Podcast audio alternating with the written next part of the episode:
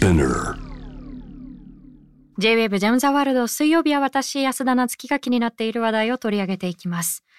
新型コロナウイルスの感染者と接触した可能性があることを通知するスマートフォン向けアプリココアをはじめコロナ対策としてパーソナルデータの活用は今急速に進んでいます。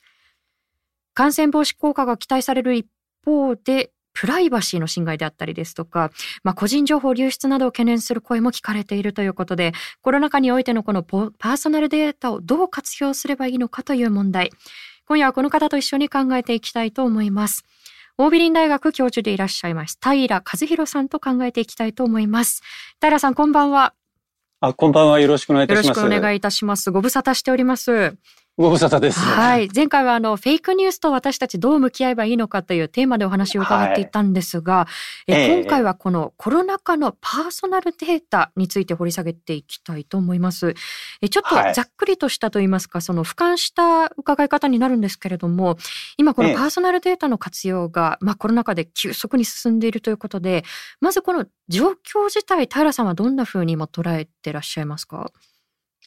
あの、まず対策の土台になるのがデータだろうと思っています。はい。あの、効果的な対策を立てること、うん、あるいは一人一人がその感染予防を心がけるためにも、データの収集と活用というのは不可欠だと思っています。うん。ということはやはり感染を拡大を防ぐという意味では、まあ、欠かせないその礎になっていくという認識はあの、共有をされているということですよね。そうですね。あの、そう思います。あの、後ほどですね、このスマートフォン向けアプリココアについても伺っていきたいと思うんですが、えー、その前にちょっと私が気になったのが3月以降ですね、あの、私も LINE を使っているんですけれど、何度か LINE に新型コロナウイルス感染対、感染症対策のための全国調査というタイトルで、はいはい、まあ、個人情報だったりですとか、まあ、体調に関するデータを集めますということで、突然こう、まあ、通知が来たということがあったと思うんですね。でこれ、ええ、コロナ対策に生かす試みだったということなんですけれども、まあ、送られてきてびっくりした方が結構多かったということは、これ周知自体がそもそも足りなかったのかなという気もしますし、この取り組みについては平さんどんなふうに捉えてらっしゃいますか？これは、あの、そもそもはクラスター対策の一環として、厚生労働省が民間に、まあ、呼びかけをしていたものなんですね。協力要請というか。はい。えー、で、まあ、あのー、よく言われている通り、日本の場合は他国に比べて、例えば PCR 検査の数も圧倒的に少ないとかですね、そもそもそのコロナに関するデータがまあ少ない、まあ、状況だったわけですね。えー、で、その足りないデータをまあ民間に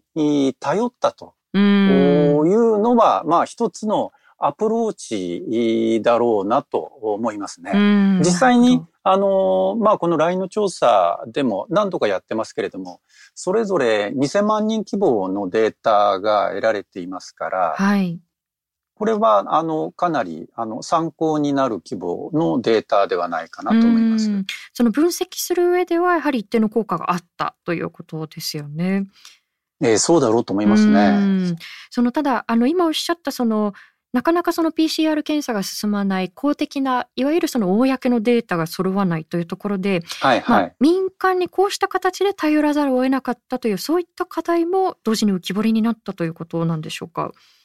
そうですね。まあ、あのー、そういう部分も確かにあると思います。えー、ただまあ逆に言うと LINE なんかの場合にはそれだけあのー、の規模でユーザーにアプローチできるまあ、あの、そういう影響力を持っていたということですね。なるほど。まあ、その規模感というのがこれからのですね、ココアを考える上でも一つ鍵になってくると思うんですけれども、はいはいはい、え冒頭で少しお伝えしましたが、この厚生労働省が普及を進めているこのアプリ、ココアですね。まあ、新型コロナのそのコロナウイルスの陽性者かどうかという、まあ、パーソナルデータを活用しているということなんですけれども、はい、あの、これ、まだその登録をしてないという方もたくさんいらっしゃると思いますので、改めてこれがどういう仕組みなのかということをまず伺えますか？えっ、と、これはですね、あの、アプリをダウンロードしたユーザー同士が、はい。えー、1メートル以内の距離でですね、うん、15分以上、まあ、一緒にいた場合、はい。えー、まあ、いわゆる濃厚接触者という、まあ、あ判定になって、互いにそのアプリ同士でですね、匿名化された電子キーを交換するということを行います。うん、で、その後、その接触者の中からですね、もし感染した人が判明したらば、そのアプリに通知がまあ自動的に届くと、こういう仕組みになっています。なるほど。ということは、その、例えば接触したかどうかの履歴というのは、はい、何かこう、横方向といいますか、あの、例えばそれが行政機関に把握されて、縦方向でこう垂直にこう上から通知が来るというよりも、自分自身のこう、まあ、パーソナルなあのスマートフォンにその誰と接触したかが記録されてそこに送られてくるその行政機関は把握できないということにこれはなっているということなんでしょうか？そうですね。あの、うん、おっしゃる通りです。えっと、さっき、あの、お話しした電子キーを交換するという、まあ、その電子キーはそれぞれのスマホの中にだけ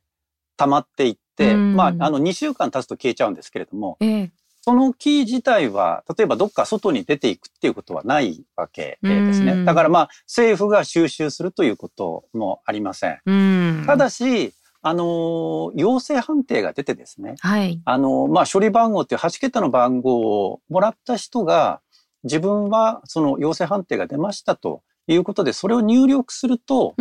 それを、あの、まあ、サーバーの方に、えー、送っ、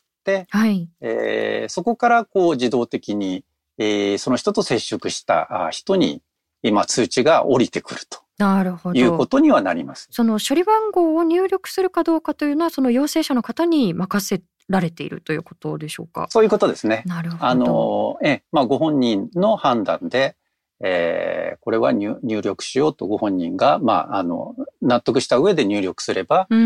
ー、その通知がいくということになります。なるほど。あの、そういったベーシックな使い方といいますか、仕組みを、あの、おそらくいろんなメディアで報じられてきたので、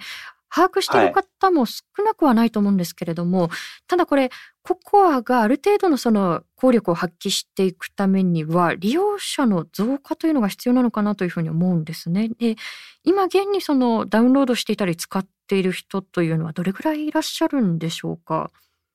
えっと、22日ですか、まあ、昨日の数字ですね。ええ、昨日の段階で、えっと、797万件っていう、まあ、ダウンロード数が、はい、えー、発表されています。えっ、と、まあ、人口比で言うと6%ちょっとぐらいっていう感じですかね。6割ではなくて6%っていうことになりますよね。えー、そうですね。まあ、これ6%でも効果がゼロではないとは思うんですけれども、あの、例えばその、より有効にこれを活用していくためには、どれぐらいのその普及率が望ましいというふうに今言われているんでしょうか？これは、あの、安倍首相もですね、会見などで紹介されていたかと思いますけれども、はい、えっ、と、人口の6割が使うと、えー、都市封鎖も、まあ、避けることが可能になるという、まあ、シミュレーションがですね、イギリスのオックスフォード大学の、まあ、研究チーム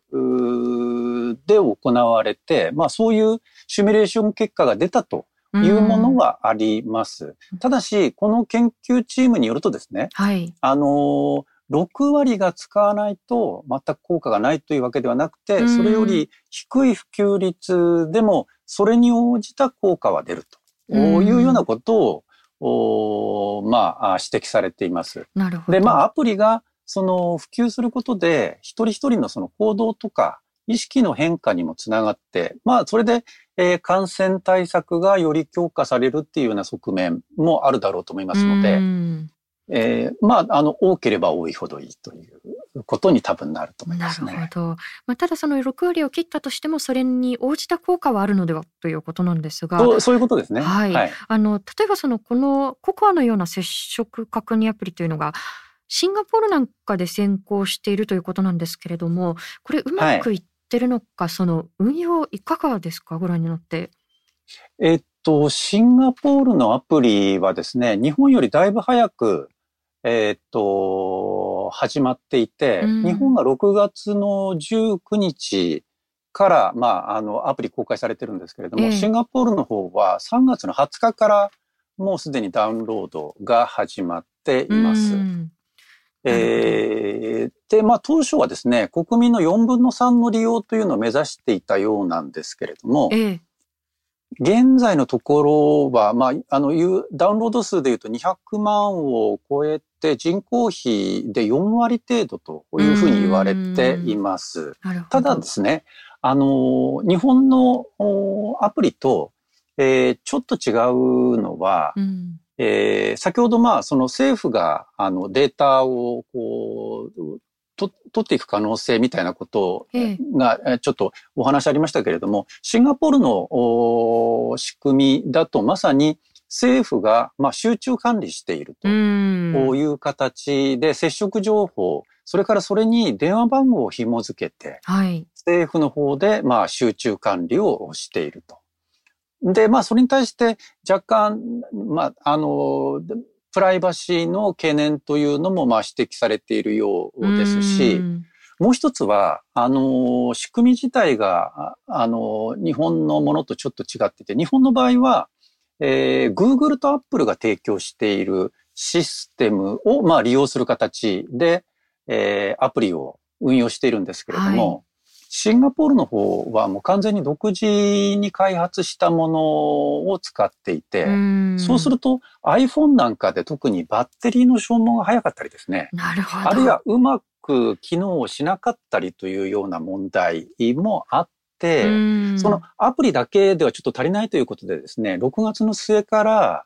あの、専用の小型の端末を開発して、これはもうスマホなんかもなくても使えるという、単体で使えるというものなので、うん、高齢者を中心にあの、配布などを始めているようです。うん。まあ、だいぶその、日本で使われているものとは、その、まあ、管理の仕方だったり、そのプラットフォームのあり方だったり、システムの、まあ、仕組みからそもそも違うということだったと思うんですけれども、ただ、先ほどおっしゃったように、やはりプライバシーのその、懸念というのはどういった仕組みであってもやっぱりつきものだと思うんですね。で例えばこのココアに関して日本のお話にちょっと戻っていきますが、ええ、リスナーさんからこういったメッセージもいただいています。はいはい、ラジオネーム日の出太郎さんからです。日本の接触アプリは Bluetooth 機能を使い、陽性者のとの接触の可能性を伝えるらしいですね。で本人の同意を必要条件としている点はいいのでしょう、はい、いいのではないでしょうか。ただ、ブルース Bluetooth 機能とやらがよく分かっておらず、プライバシー侵害に対してリスクがないなのないのだろうかという不安を持っています。こういうリスクがあるんだよというアドバイスがあれば教えていただけると助かりますということなんですけれども、そのあたりはいかがでしょうか？あの、先ほど、えっと、まあ、接触を、濃厚接触をした場合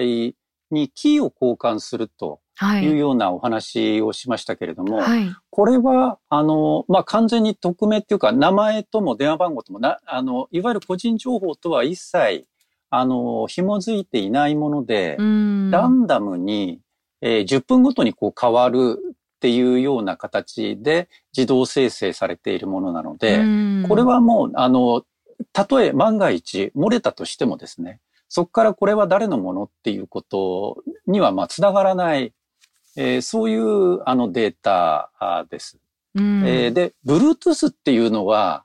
あの、まあ、無線通信の一種なんですけれども、えー、例えば、あの、無線のワイヤレスのイヤホンなんかを使ってらっしゃる方って、はい、まあ、あの、結構いらっしゃると思いますけれども、はい、あれなどはまさに、その Bluetooth で、えっ、ー、と、まあ、スマートフォンなりと、えー、ワイヤレスイヤホンが、まあ、つながっていると。その場合には、やっぱり、あの、Bluetooth を使っているわけ、えー、ですね。うそういう、まあ、日常的に使われている、えー、まあ、通信方式であるということです。で、まあ、例えば、その、まあ、ハッキングをされるとかというような可能性も全くないわけではないですけれども、さっき申し上げたように、そのキーの部分で言うとですね、えまあ、ま、万が一それが、えー、何か流出したり、したとしても、ええそれ自体はこあの個人情報ではないので、うん。まあその電話番号なんかがその分からないようになっているということですよね。そのキーに関しては。あま、え、全くつながっていない、えー全く別のものとして扱われているわけです。なるほでど。、あの、個人情報も扱ってはいますけれども、それは先ほどお話に出た、えっ、と、よえー感染してしまったという陽性者であるということを示す、はいあの、処理番号の部分ですね。うん。これは、えっと、その人が、まあ、あの、新型コロナに感染したということを示すデータなので、うん、えっと、まあ、難しく言うと、その、要、要配慮個人情報という非常にセンシティブな、プライバシーに直接関わるようなデータなので、それを扱う部分では、そのサーバーの方も、えー暗号を使って、えーあるある一定期間を過ぎると、おまあ、その情報自体も消去されるっていうようなセキュリティの配慮はなされています。なるほど。これはい個別のアプリに限らずでいいんですけれども、これってどんな配慮が今後必要となってくるのか、課題の面ではいかがでしょうか？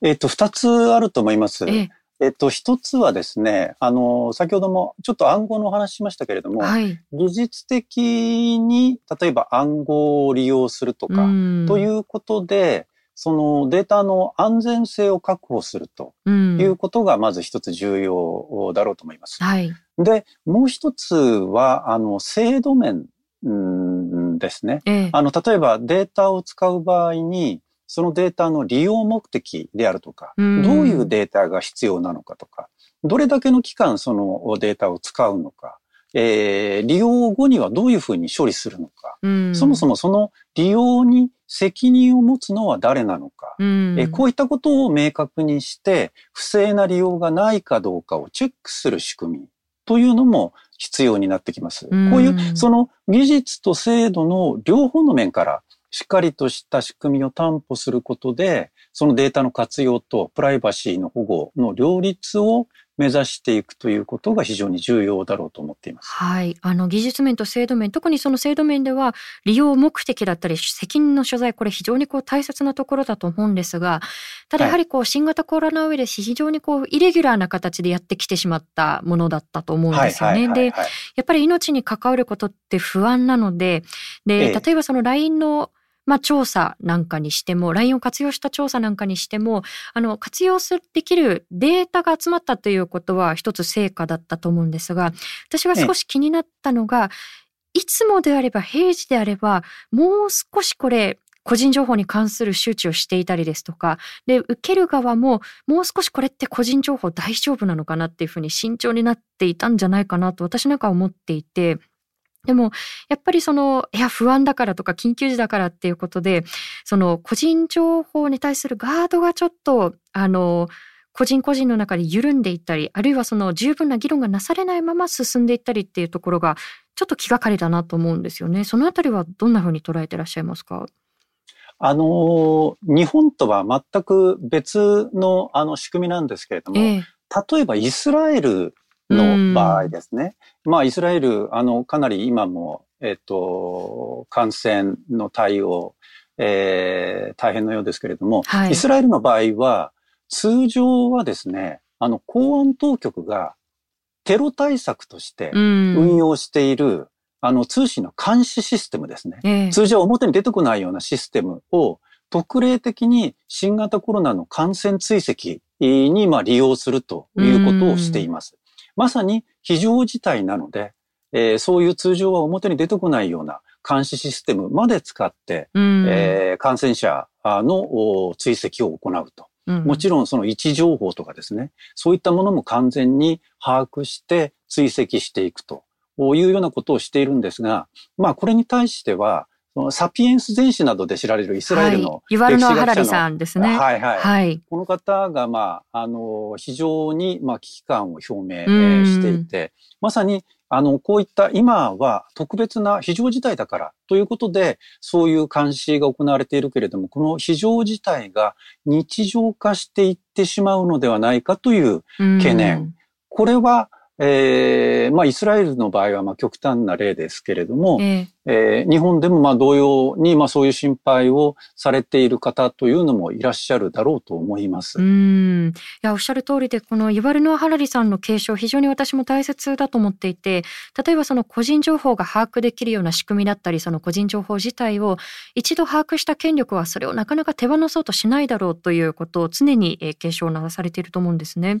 で、あの、はい、それに関連して少しちょっと重なるところで気がかりなのが、このプラットフォーム事業者と国の連携なんですよね。例えば、はいはい、LINE を使った全国調査のそのデータの保存っていうのは Amazon が協力していたりですとか、あとはその Yahoo がですね、4月から位置情報だったり検索購買履歴のビッグデータをこれ分析して、で、厚生労働省などのその、まあ、関係各省が実施する、はいはいはい。まあ、新型コロナ対策の最適化効率化にこれを、まあ、貢献する取り組みを始めているというところなんですけれども、ええ、まあ、先ほどおっしゃったようにこれが対策という意味では一定の効果を上げるかもしれないんですが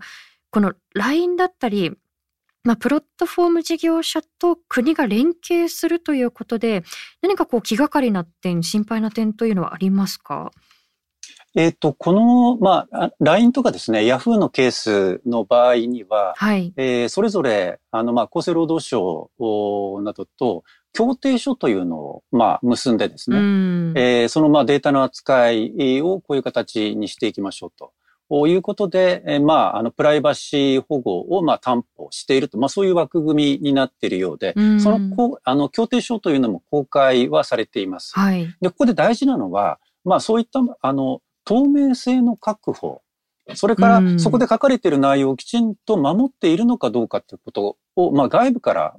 も検証できる、はい、あるいは検証していく、そういう作業を続けていくということが、あの、非常に、まあ、重要なんだろうと思っています。で、もう一つは、そのプラットフォームという点で言うとですね、えっ、ー、と、まあ、LINE や Yahoo だけではなくて、まさに今回、Google と Apple の存在感というのが非常に、ね、あの大きくなった、まあ、木彫りになったと言えると思います。はい、この2社だけでスマホ OS の99%以上というまあ圧倒的なシェアを持っていると。そこが、その、感染確認の、まあ、アプリの、まあ、サービスを提供していると。で、EU なんかの場合ですね、当初、そのドイツとかイタリアとかが、独自のシステムを開発しようとしていたんですけれども、ええ、Google、Apple がまあやりますよということを発表して、もう一斉にそちらに乗り換えてしまって、今、ヨーロッパで独自アプリで、まあ、通しているのはフランスぐらい。で、まあ、そのように、各国の感染症対策が Google、Apple の仕様を、まあ、ベースに策定されている。で、まあ、この、これは日本も同様の状況なわけですね。それだけの影響力を Google、Apple がまあ今回持ったということは注目しておいていいのではないかなと思います。データ社会とプライバシー、それからプラットフォームの問題っていうのは、これからさらに大きなテーマになるだろうことは間違いないと思っています。うん。今のその注目しておくべきというのは、あのもちろんそのポジティブなその効果があるという面でももちろんあるとは思うんですけれども、逆にこう注目しておくのその懸念点というのは具体的にはどんなことが思い浮かびますか？例えばですね、ええ。えっと、この Google、Apple のおこのサービスの使用に対して、うん、えー、フランスなどはですね、もっと使いやすいようにこうしてくれというような、あまあ、要望なんかも出したようなんですけれども、えー、まあ、ほとんどそれは受け入れられない。えー、つまり、Google、Apple に従うしか選択肢が各国ともですね、政府レベルでも Google、Apple に従うしか選択肢がなかったという意味でも、あのそういう意味でもグローバルな、はい、えー、感染症対策のスタンダードを Google、Apple が作って、それに対して、あの、まあ、その修正の可能性っていうのもあんまりないというような状況ですね。なるほど。ということは、その、まあ、そのプラットフォーム側、事業者側に対して、その国の統治が効かなくなっていく可能性がある。そういった懸念があるということですよね。で、この国の統治が例えばコントロールが効かなくなっていくことによっての影響というのはいかがですか？そうですね。もう、あのー、これは今回、少なくともこの接触確認アプリでは、えー、まあ、国レベルでのアプローチというのは、まあ、ほとんど効かなかったということで、これが、まあ、他のところにどう広がっていくのか、そういう影響力がですね。えー、ということはちょっと考えておいた方がいいだろうとは思います、ね、そうですね。本当にこう様々なパワーバランスがこのコロナ禍を通して変わってきているというところは、まあ非常にこう注意深く見ていく必要性があると思うんですけれども。そう思います。はい。で、最後にですね、あの今後のことについてもちょっと考えていきたいと思うんですけれども、まあ先ほどのその平さんがおっしゃった、透明性だったりですとか、ええ、あとはこの第三者性ということにこれ尽きるところはあると思うんですけれども今後じゃあそのパーソナルデータを活用していくにしてもどんな点に配慮していく必要性があるのかそれは制度的なことかもしれないですし私たち一人一人がこうできることというふうにも言えるかもしれないんですけれども今後配慮するべき点については平さんいかがでしょう？そうですね。まあ、あの、ちょっとこの部分は繰り返しになってしまいますけれども、えプライバシーの保護の仕組みをまあ、さらにしっかりしたものにしていく、えー、ということは、まあ、一つ大事なことだろうなと思います。ただ、まあ、今回の、その、コロナとデータということに関して言うとですね、まあ、データ監視の懸念を、まあ、持ってらっしゃる方というのも、まあ、一定数おられるのかもしれませんけれども、えっ、ー、と、もう一方で、その感染者がですね、批判とか攻撃の対象になってしまうような、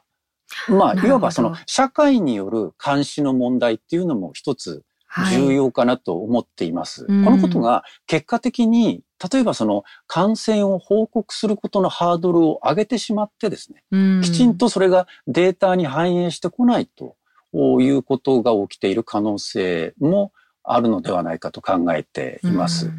なので、新型コロナの感染拡大防止には、ココアみたいなアプリによる個人の行動変容、あるいはまあ、そのデータ、あまあ、しっかりしたデータ流通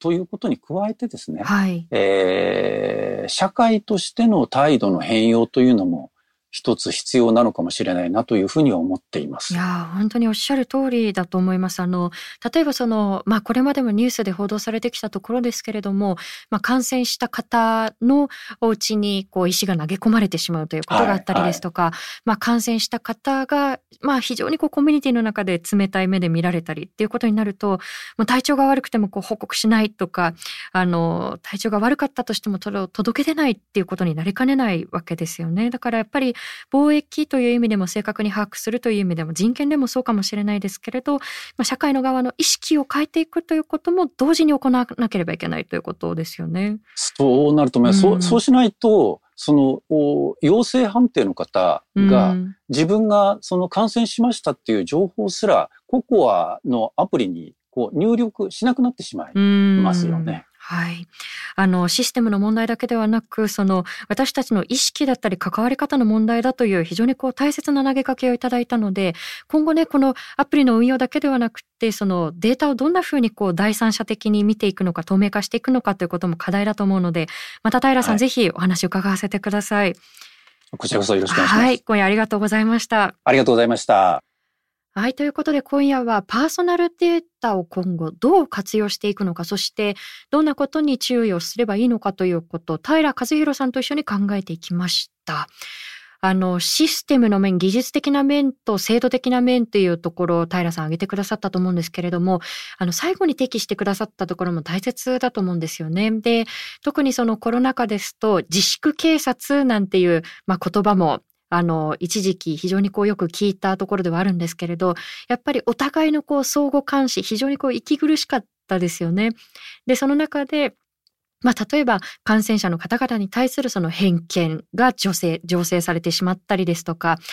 まあ、あるいは、まあ、感染者の人たちに対するその直接的な暴力、石を投げるってもう直接的な暴力ですよねっていうことが起きてしまったりして、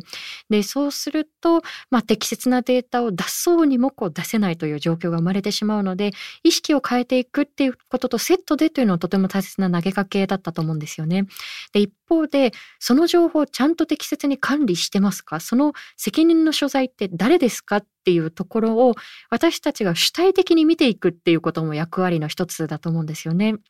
で特にこう透明性だったり第三者性っていうのがそもそもちゃんと確保されていますかっていうことを見た上でアプリなりその情報提供なりするっていうことをなかなかこれってこう習慣の中に入ってこないとこう日常的にできることではないと思うのでそれをまず念頭に置くっていう習慣をつけていくっていうことも私たちにできることではないかなというふうに思いました。